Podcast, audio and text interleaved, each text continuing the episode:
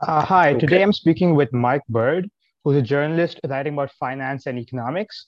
He will shortly start at, at The Economist writing about Asia finance and business news. He, pre- he previously worked at the Wall Street Journal covering Asian financial markets. Uh, nice to have you here, Mike. Thanks very much for having me.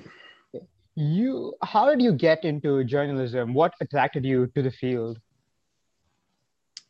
Um, I, I, got into journalism pretty much by accident, to be honest. Um, I know a lot of people set out uh, really wanting to. Um, I started by uh, when I was at university. I, I studied history and, and politics, and I, I, wrote a few pieces for sort of university paper for uh, blogs online, but never really gave it much serious thought. Um, that was around the time of the global financial crisis. Um, just as I was starting university, very interesting time for for macro. Immediately afterwards, I became much more interested in it um, and tweeted about it a lot.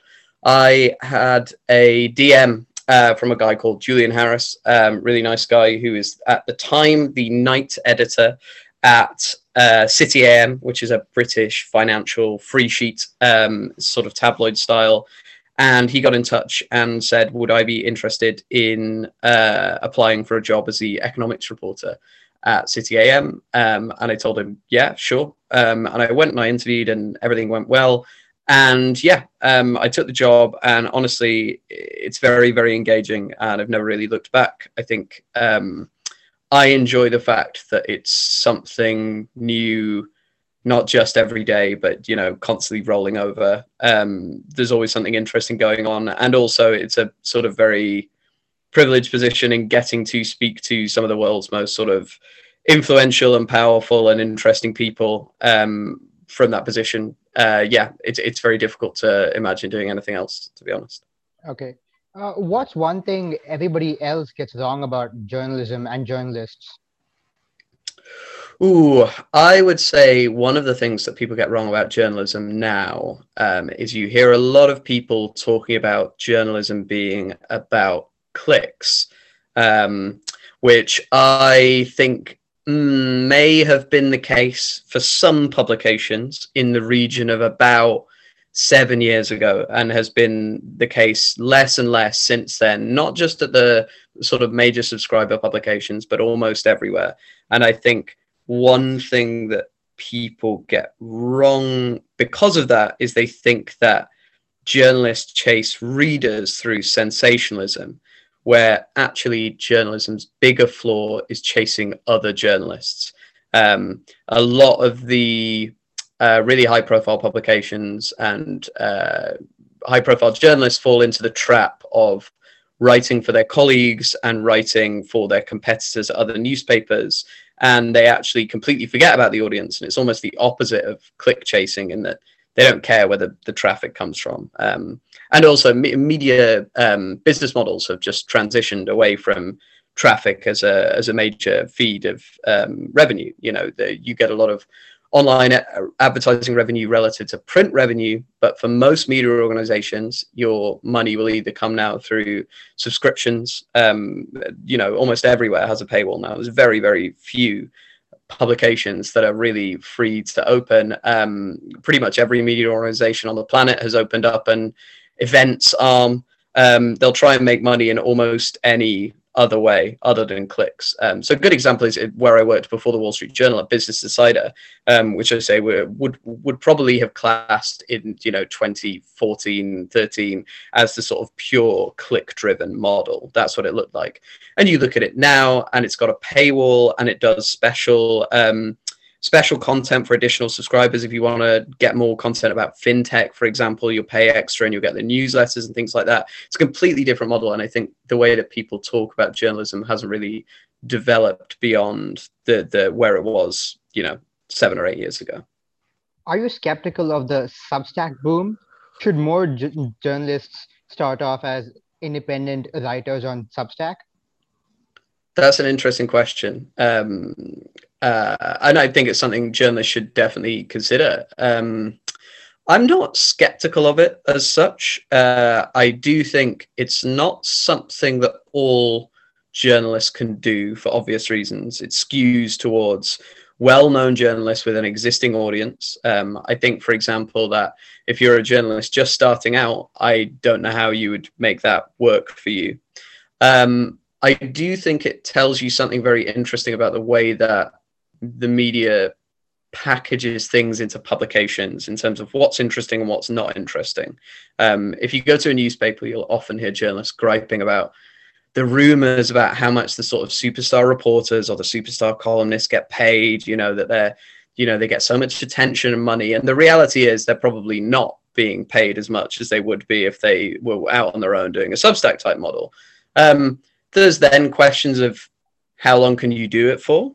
Um, what audience are you really catering to? Um, yeah, I, I think it's fascinating. I think the journalists that go out and do it have a lot more um, courage than I do.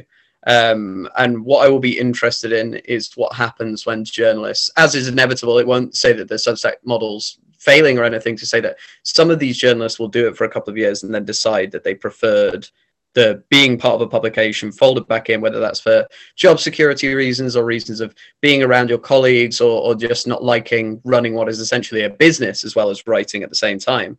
Um, they may fold back in. And I think what would be interesting is to see how well they fold back in, especially the people who are less columnists and more reporters.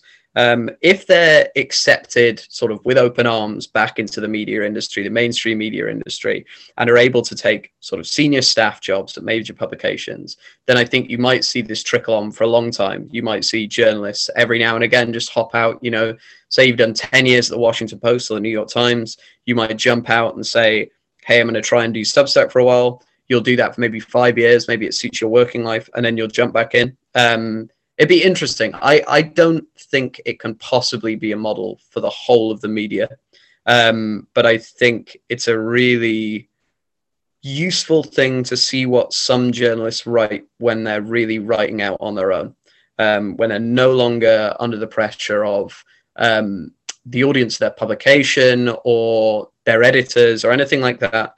Um, yeah, I think it's a valuable contribution. I'm not a skeptic. I'd say I'm relatively pro Substack. Mm-hmm. That's pretty good to hear, given I write one. but um, good. but you've been reporting in Hong Kong for some time now.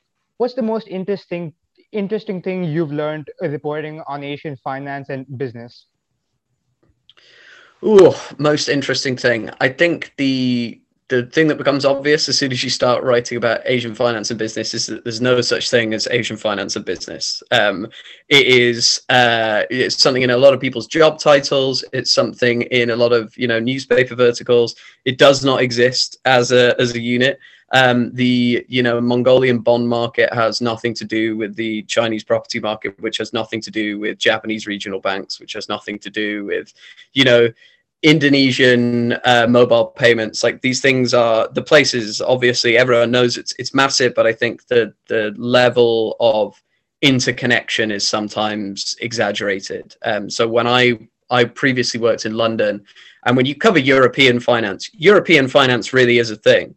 Um, you know, the, the bond markets move with each other, the banks work largely across borders. Um, you know, that's that's a real. You're talking about something that that where the constituent parts work together in a way that it makes sense to talk about it as one thing. In Asia, yeah, the thing that you realize is there are often very few commonalities between places. You spend a lot of time looking for trends that run between them. So, for example, you know, you, you might talk about high levels of household saving in the richer parts of East Asia is something that, that runs through. Um, but a lot of it is very idiosyncratic and unique and it's very difficult to talk about it as as one unit. And i think also that means that when you're writing about it you can't expect an audience to come to you on the basis of being interested in asian finance. You know there'll be someone who's interested in parts of it.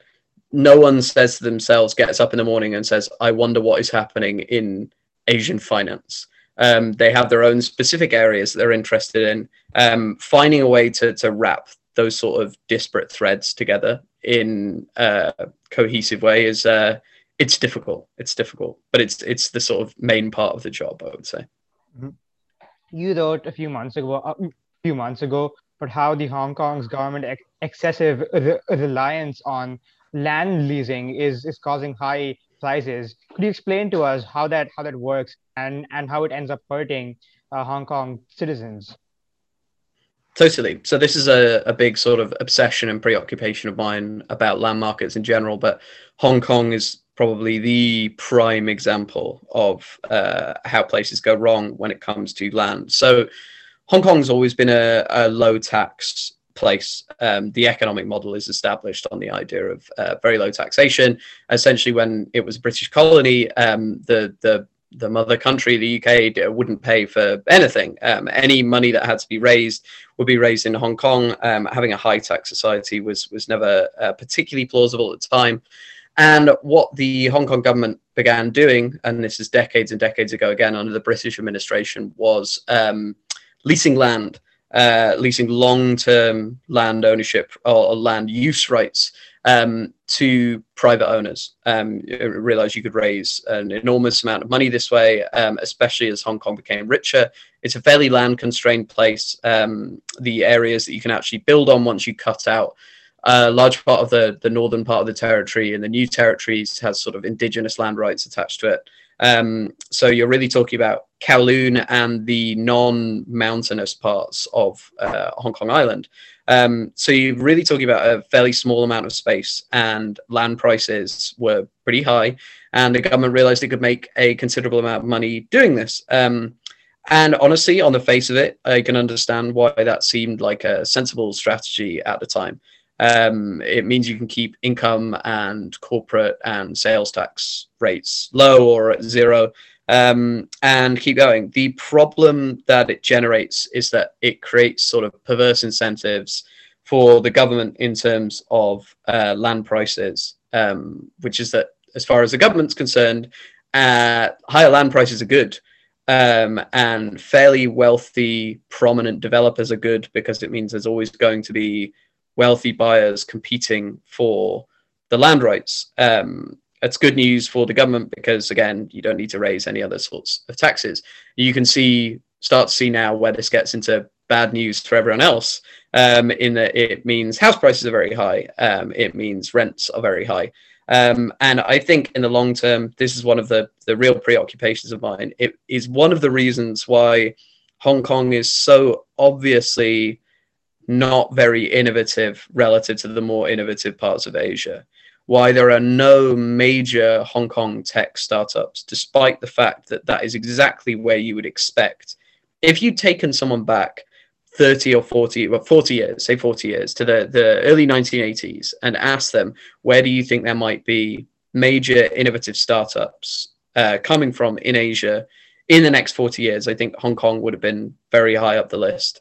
Um, and it requires an explanation as to why that hasn't happened. And I think that when land prices and rents and house prices are all very high, it discourages innovation and entrepreneurial activity and encourages sort of conservatism in terms of saving habits in terms of going for you know say you've got an interesting business idea but you've also got a, a decent job lined up as an accountant you go for the one as the accountant because you have to save for 15 years to afford a one bedroom flat in Kwun Tong and there is you know a lot of risk involved to the other side of things. Um, so i think it saps away at productivity. Um, i also think that the way hong kong's land market is set up has informed in a very negative way um, how China's land market is set up. So it's it's sort of a big problem on a much larger scale over the border. Um, and I think people don't always realize the fact that you know the Chinese government borrowed huge amounts of uh, their land policy directly from Hong Kong. Mm-hmm. Around 10 years ago, Jim Chanos and other China perma bears were saying that the, the Chinese property boom was, was going to bust and China's debt was going to catch up with it. But although growth has slowed down, which you would, which you would expect with higher levels of GDP, there hasn't been a massive property bust in China. Why? What? What was the reason behind that? Well, I think the thing that people like uh, Jim Chanos and, and Kyle Bass, who, who made that bet, um, the thing that they they get wrong is that China's financial system, while economically huge reforms since the late 1970s. Obviously, it's a, it's a market-based system for for many you know goods, um, despite the fact there's a there's still a big uh, SOE sector, you know, it's a capitalist country in a number of different ways. In terms of finance, it's it's really still not a, a, capitalist country in a meaningful way. You know, if you were again transported from 40 years ago and you had worked at Bank of China 40 years ago, you'd still recognize large portions of it. Um, so credit in China is distributed on uh, political grounds and for political reasons. Um, and I think that while I understand you look at the Chinese housing and debt dynamics and say it's all going to crash. It's all, you know, it has to end someday. Ultimately, the government, as long as it doesn't want that to happen, it doesn't have to happen, right? Um, I, I, I, think that's what's happened effectively. You look at something like uh, 2015 16, the, the last period of real severe stress, I would say, before now, I, I see some signs of significant stress in the housing market. Um, the, the government just just flushed it through effectively. Um, you know, they made mortgage lending much easier. They cut interest rates. Um, they allowed a huge volume of credit in terms of like doubling the flows going into China real estate. Um, a huge amount of credit to go into it.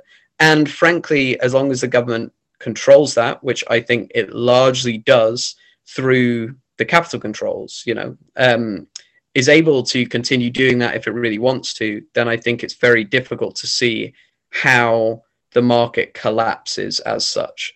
Um, it may well be that at some point the government decides this has all gone too far. Maybe they let some large developers go to the wall. Maybe they let some regional banks go to the wall. Um, maybe they try to insert some sort of market discipline into the system.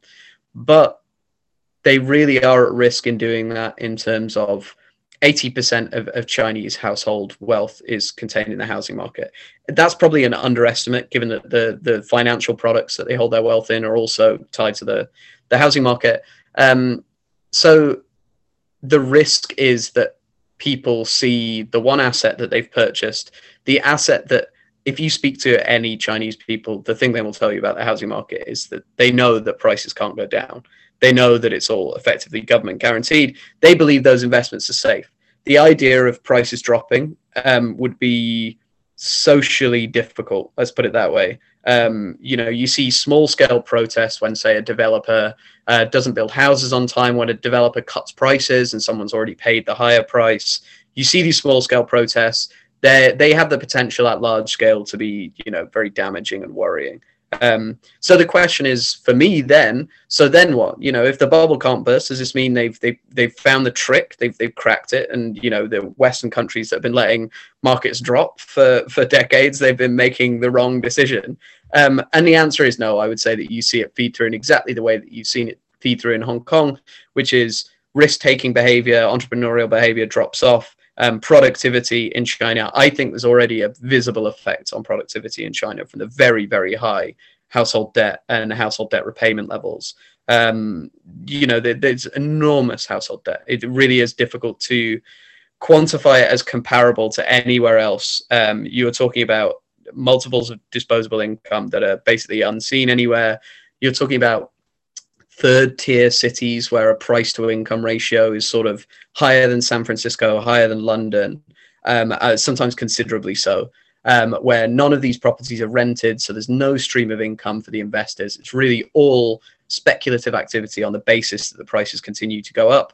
And the normal behavior of a Chinese household is to save and save and save. And when you've saved enough money, you put down a deposit on a new house um, whether that's your first house, your second house, your third house, given that you're not renting it, often the second and third houses stay empty, uh, which is the cause of the very, very high vacancy rates in China. Um, I would say that it's impossible to have that sort of system for this amount of time and not see the consequences of it feed through somewhere. Um, I understand why 10 years ago people thought that would be a market crash. I think it probably won't be, um, but the, the, the effects will be seen down the line. Uh, one contrast to this is Tokyo, where for the last 15, 20 years, real estate prices haven't changed that much. A lot of people put this to Tokyo's zoning policies.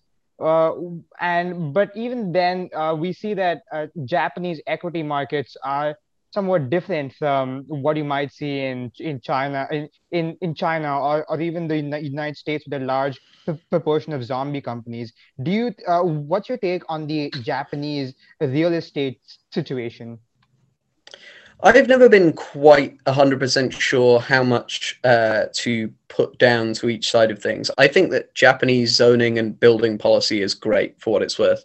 Um, n- not just in terms of the, you know, you look at it from a, a, a real estate economic side, um, but, you know, it's it's a beautiful place as well. You know, just in terms of the urbanism of it, um, you know, the, the, the regular rebuilding, the, the, the light zoning constraints allow for these sort of beautiful streets. Um, it's almost entirely carless. It's a lovely place beyond just the um, the the the real estate economic side of it. But I'm never hundred percent sure. So net additions to the Japanese housing stock have been pretty high for the last sort of 30 years or so. Um, now, the problem I have with that as a cause for what's good about the Japanese housing market is that a lot of that was true during the Japanese land bubble in the 1980s as well.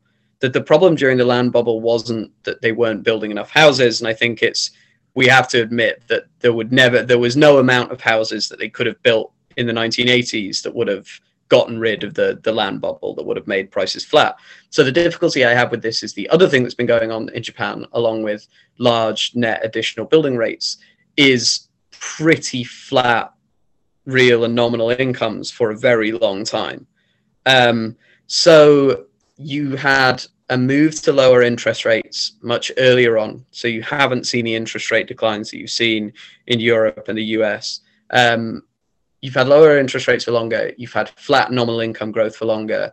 Those two together suggest to me that while Japanese housing prices staying flat is still impressive, they still would have risen considerably less than those in the US and Europe, even without the sort of good building policy. Now, that doesn't mean the building policy is not good. You should still build like that. If you look at things like the average size of a, a Japanese home, um, I believe it's now larger than the average size, the new builds of English homes, right? Which shows you how much sort of progress there's been in terms of that. Certainly, when I was growing up, the stereotype always was these tiny little Japanese homes. Um, certainly not true anymore.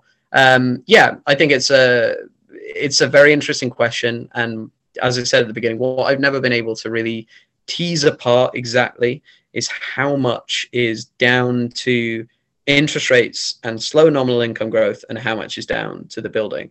My suspicion is that if Japan had had higher interest rates to start with, and say it's 80,000, it had gone in where the Bank of Japan's base rate was was six percent, say in 2000, and it had gone down to where it is now, effectively flat, slightly negative, and you'd see nominal income growth in Japan, and you'd seen the net additional building, house prices would have gone up quite a lot, all the same. Um, difficult to put exact numbers on it. So it's very imprecise. Um, I, as I say, I don't think that's a reason not to praise Japan's uh, building house building policies, which I think are excellent, and I think a lot of countries could learn a lot from. In New Zealand, uh, the Reserve Bank is now in charge of of uh, keeping housing prices stable. Do you think this is good for more good and more developed countries should do this? Um, I, I think it's terrible. I think it's awful. Um, I think that the it's a it's a very very popular confusion, and I understand why people get confused by this. But I'm saddened that it's managed to get into the sort of policy making toolkit of a major central bank because it worries me that other places will will pick it up. Um, it's a confusion between inflation in goods prices and asset prices. Um, again, I understand why people do this, particularly in housing. This is such a difficult split to get people to understand, which is that when we talk about housing, we're almost always talking about all of these things bundled together. So we're talking about the cost of house prices, right? Which is the cost of the asset, and housing services, which is the rent or, or the owner imputed rent or whatever you want to call it um, you're talking about all that bundled together. So when I say housing is so expensive, usually I'll mean both of those things. The prices, if I would like to own a home, are expensive. The rents are expensive. You you know it's very difficult to tease that apart in the minds of the average person. So if I say to someone, "Oh, actually, house prices going up," that doesn't count as inflation. It really doesn't count. Um, you know, I can understand why that sounds to a lot of people like a distinction that doesn't matter. You know, to them, they want to buy a house. Houses are becoming more unaffordable to purchase for them. Therefore, that's inflation. House prices are going up. It's a bad thing. Um, the difference between housing prices going up and housing services costs going up is obviously that when my rent goes up, I do not get an asset at the end of it. I have nothing. I'm not sat on anything that I own. That money is gone. I've spent it. Right. It's the same with food price inflation or anything. Right. Which is why central banks monitor and worry about those things and don't or haven't historically worried so much about house prices um, because you know it's the sort of inflation that adds to net wealth, which is an unusual sort of thing to lean against. It will be an unusual thing to complain about. Um, so I don't think that central banks should be doing it now. That doesn't mean that high house prices aren't a problem. Obviously, high high house prices I think are often a really big problem. Um, I think that the better way to deal with it is, as we discussed in the previous question, you talk about Tokyo and, and Japan in general, build more. Also recognize that this is a distributional issue that some people really like it when house prices go up and some people really hate it when house prices go up. And that's because there's a sort of typically in this case it's an intergenerational inequality issue there. Um, monetary policy is a very poor tool to tackle that with. Um, I, I, really think that with monetary policy you should be sticking to the most simple things which really not even inflation but nominal gdp growth or, or nominal income growth or you want to make it an average wage target or anything like that stick to your metric right? And, and just do that. When you're asking central bankers to fix distributional issues of inequality or issues that should have been solved 30 years ago by having a better planning and development policy, you're asking essentially for them to, you're essentially asking for recessions. That is, to my mind, the only way meaningfully that a central bank, with its interest rate policy, can affect housing housing prices. You can cause there to be a recession by hiking interest rates for sure. That won't be good for house prices, guaranteed. But I don't think it's a good thing to target at all. Um, I, yeah, I'm I'm really not a fan of that. Now, some central banks have been given macroprudential tools to deal with house prices around, say, the distribution of credit, um, around uh, loan to income ratios. Uh, that's all fine that's that's absolutely fine. Um, but frankly, that's not really central banking in a meaningful way. Um, those could be given to a, a, finance ministry, a fiscal authority. It could be given to a separate government department. When I say that central banks shouldn't uh, really be preoccupied with house prices, I'm really talking about as far as interest rates are concerned. I do not want the central bankers looking at house prices at all. um, I really, really do not want them leaning against the housing market.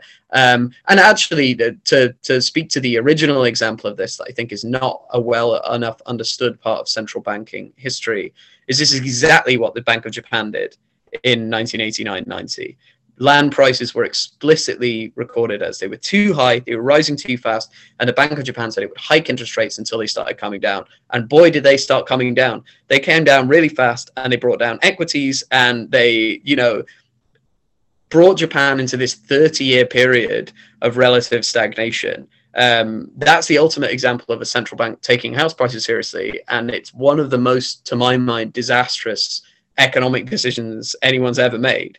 Um, uh, yeah. So no, I do not think that central banks in general should be uh, okay. should be looking too much at house prices. You're the only person I've heard who gets so excited about this. I'm so happy to find you because even I found it mildly annoying when I the news. But yes, as I uh, yeah, I just I, I get it. I get it. I do understand why why people feel this way and why um to to an ordinary person um you know, because when you talk to an ordinary, uh, you know, a normal person who perhaps doesn't work in finance, um, when they think about buying a house, they're they're they're thinking of they think of it as a cost to live in it, not as an asset, right?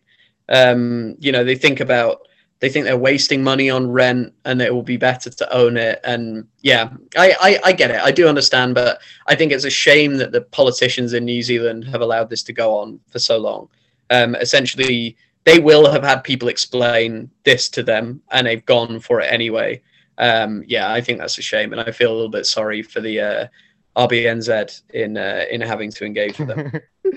Speaking of New Zealand, uh, New Zealand and Australia have done extremely well with COVID nineteen, but not so good with vaccinations. This this has been true for every single country, which is it seems as if your success of suppressing COVID 19 is inversely re- related to your success of uh, vaccinating your population. it's probably not true for Singapore and these days China. But why do you think that has happened? Um, yeah, no, it does. It does very much seem that way. That especially among developed countries, if you were going to pick out two that had been slapped really hard by COVID nineteen and had gotten the policies wildly wrong of large developed countries. So I'm I'm not including Israel here, but you'd probably pick the UK and the US, right? Um, you know, they did extremely poorly in the early days. A lot of absolutely dreadful policy errors, um, huge waves. Um, they made policy errors actually again and again during the pandemic, but managed to get the vaccine development right, get a lot of vaccines to the population very early. Um, Australia and New Zealand are the exact opposite side of that. Um, I think that partly it is just when it seems like things are going well, you they didn't consider it to be as pressing as the, the UK and US did. Some of it is as simple as that.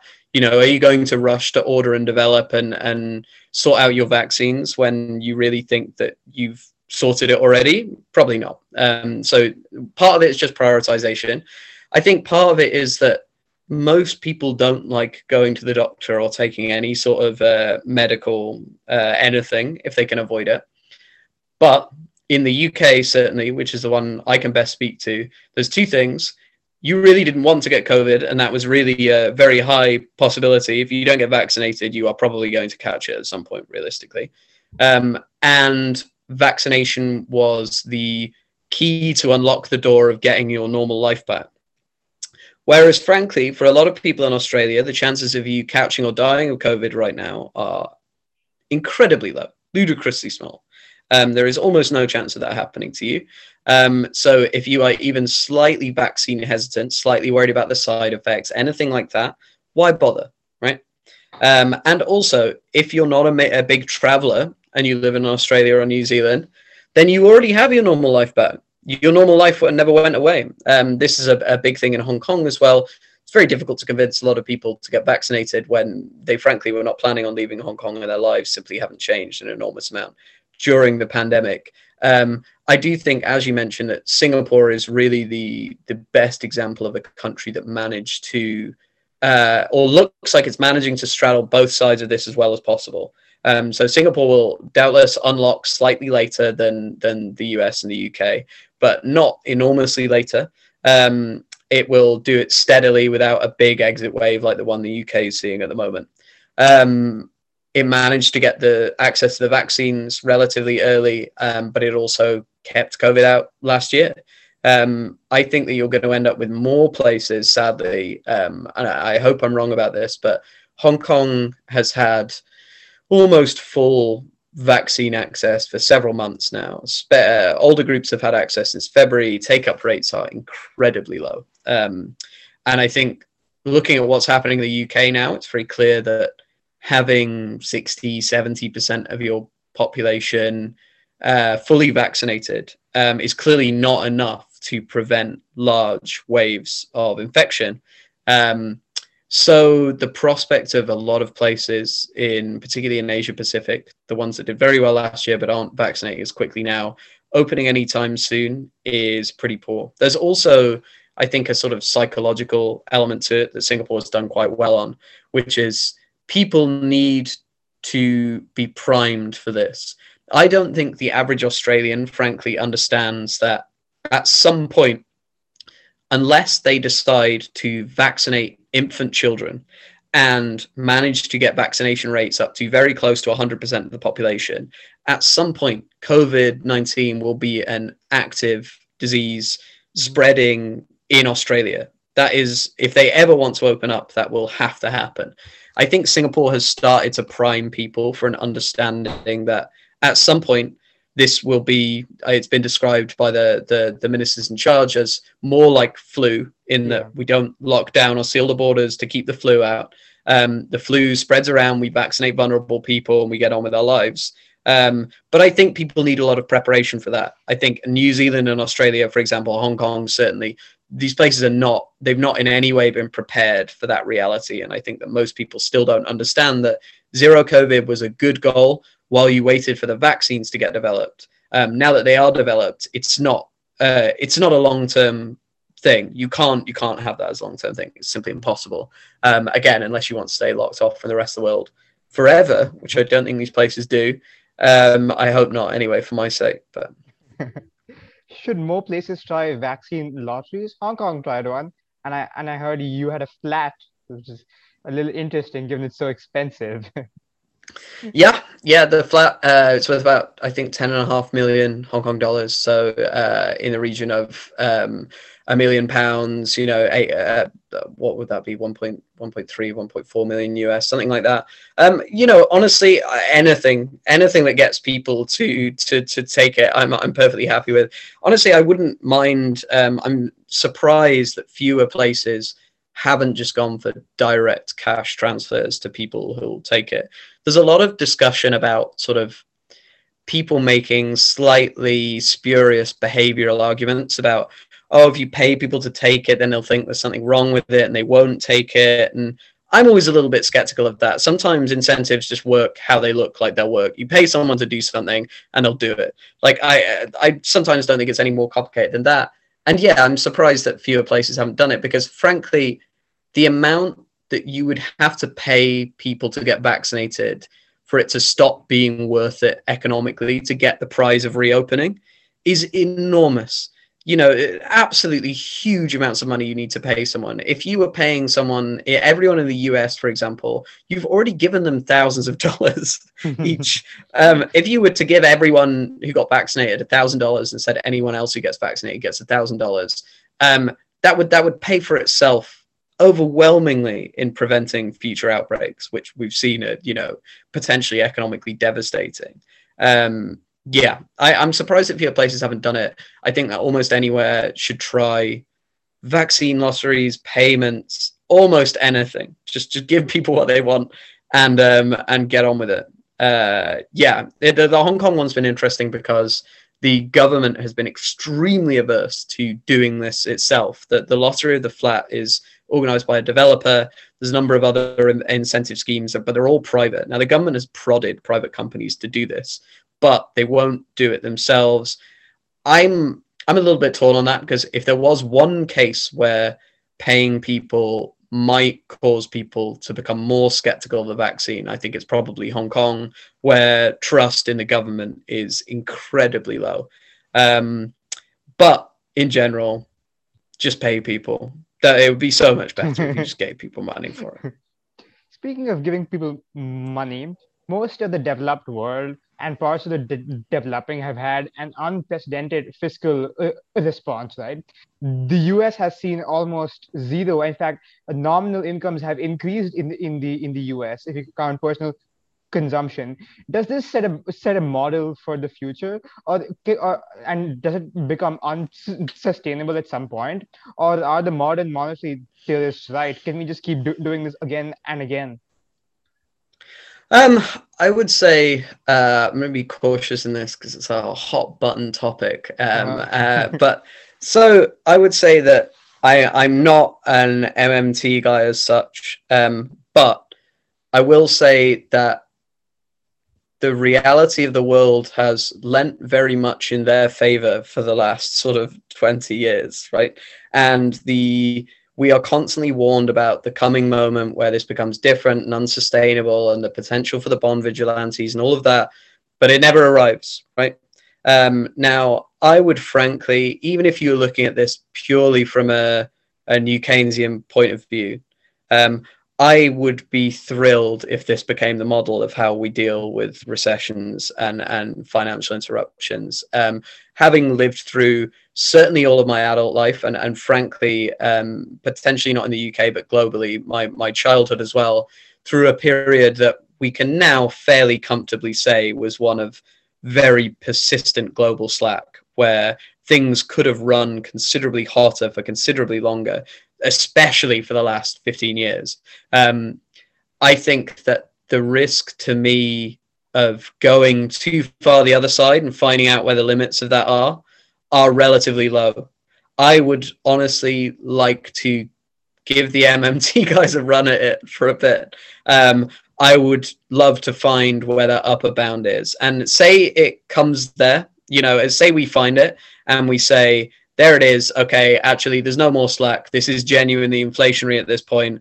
Um, you know, there's a serious like 1970s style problem developing.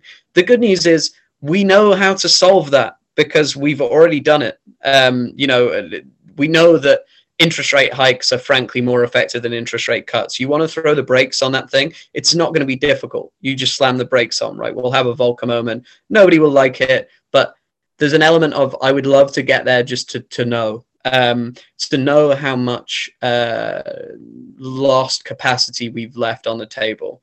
Um, I suspect it's probably quite a lot. Um, uh, if the various theories of inflation. So my former colleague John Sindreu has been uh, he's his writing and thinking on inflation has helped me to sort of develop my own over time.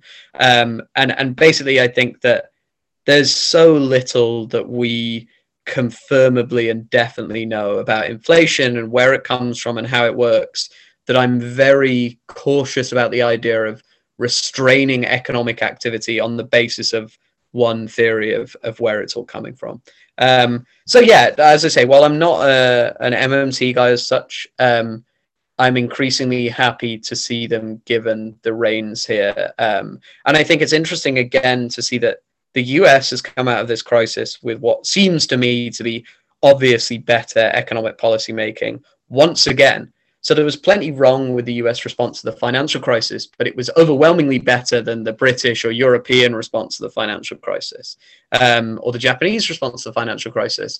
Um, and again, you're coming out where you're seeing US policymakers who I think to some extent they just they just have higher expectations. They just want it more. And um, they're not willing to put up with um, the potential for lost capacity in the in the way that certainly European policymakers seem to be.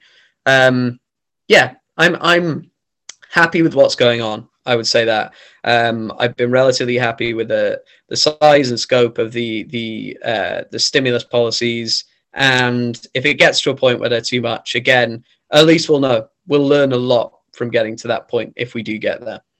Mm-hmm. Uh, you mentioned an interesting thing there, which is that Europe was a lot more cautious uh, after the global financial crisis, and the ECB started QE in only 2014 or 15, if my memory if my memory serves right. What do you think led to that? Why did Europe grow slow, grow so slowly, and um, America didn't do very well, but did much better than Europe did?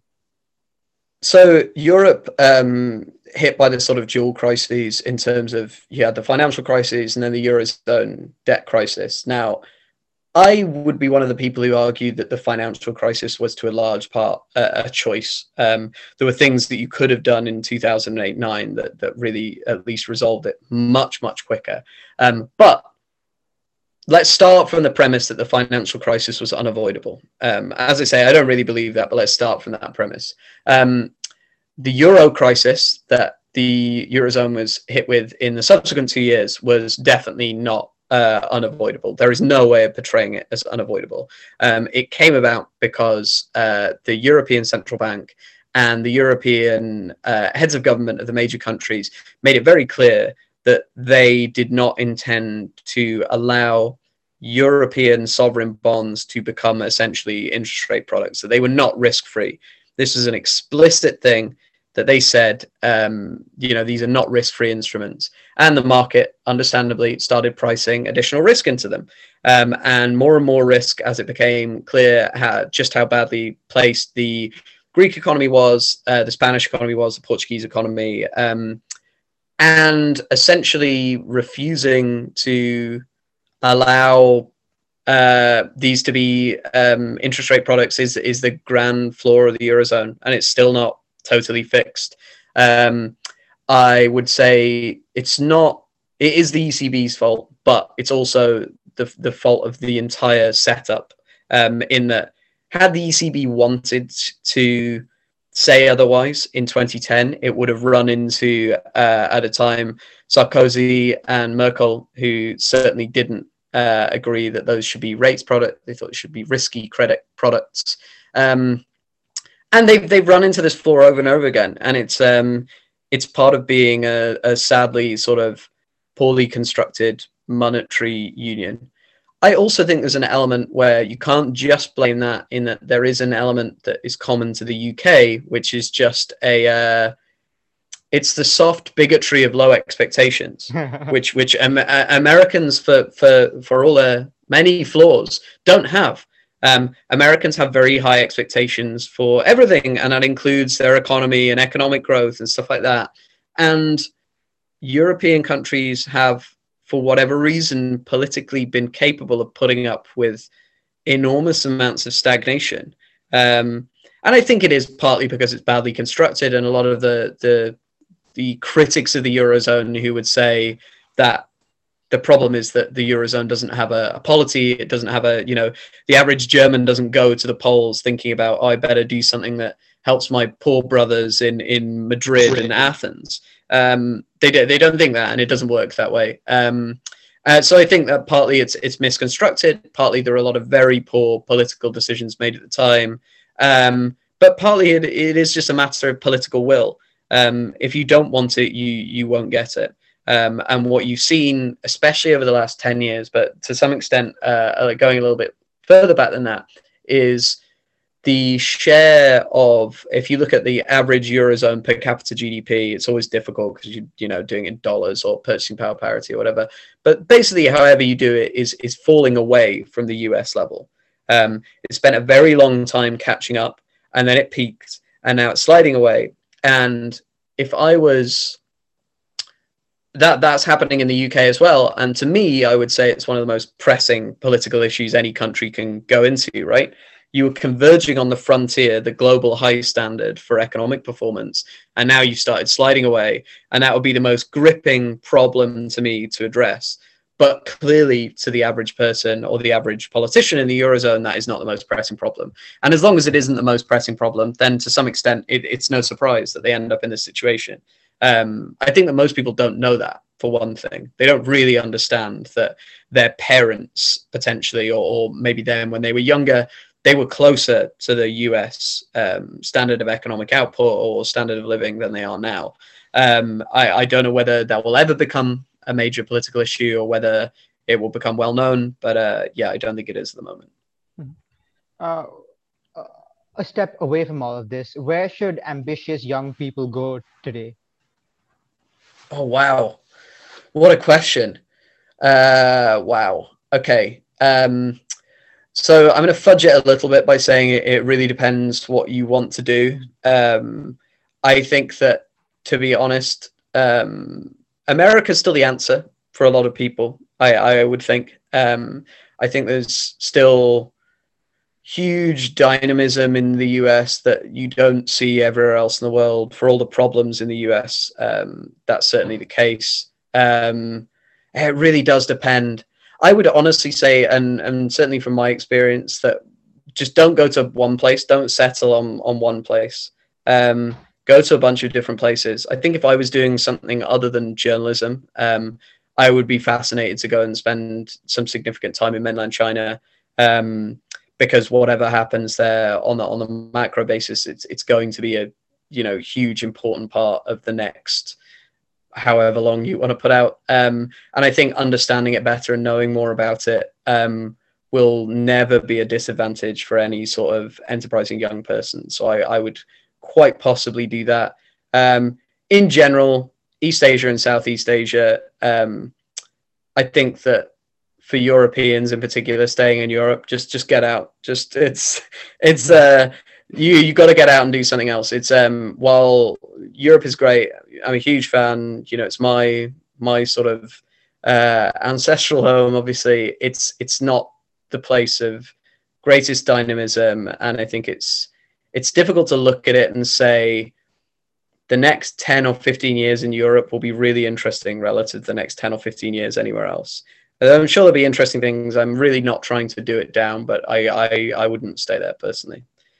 Okay. Uh, you're you're a football fan. I won't offend you and call it soccer.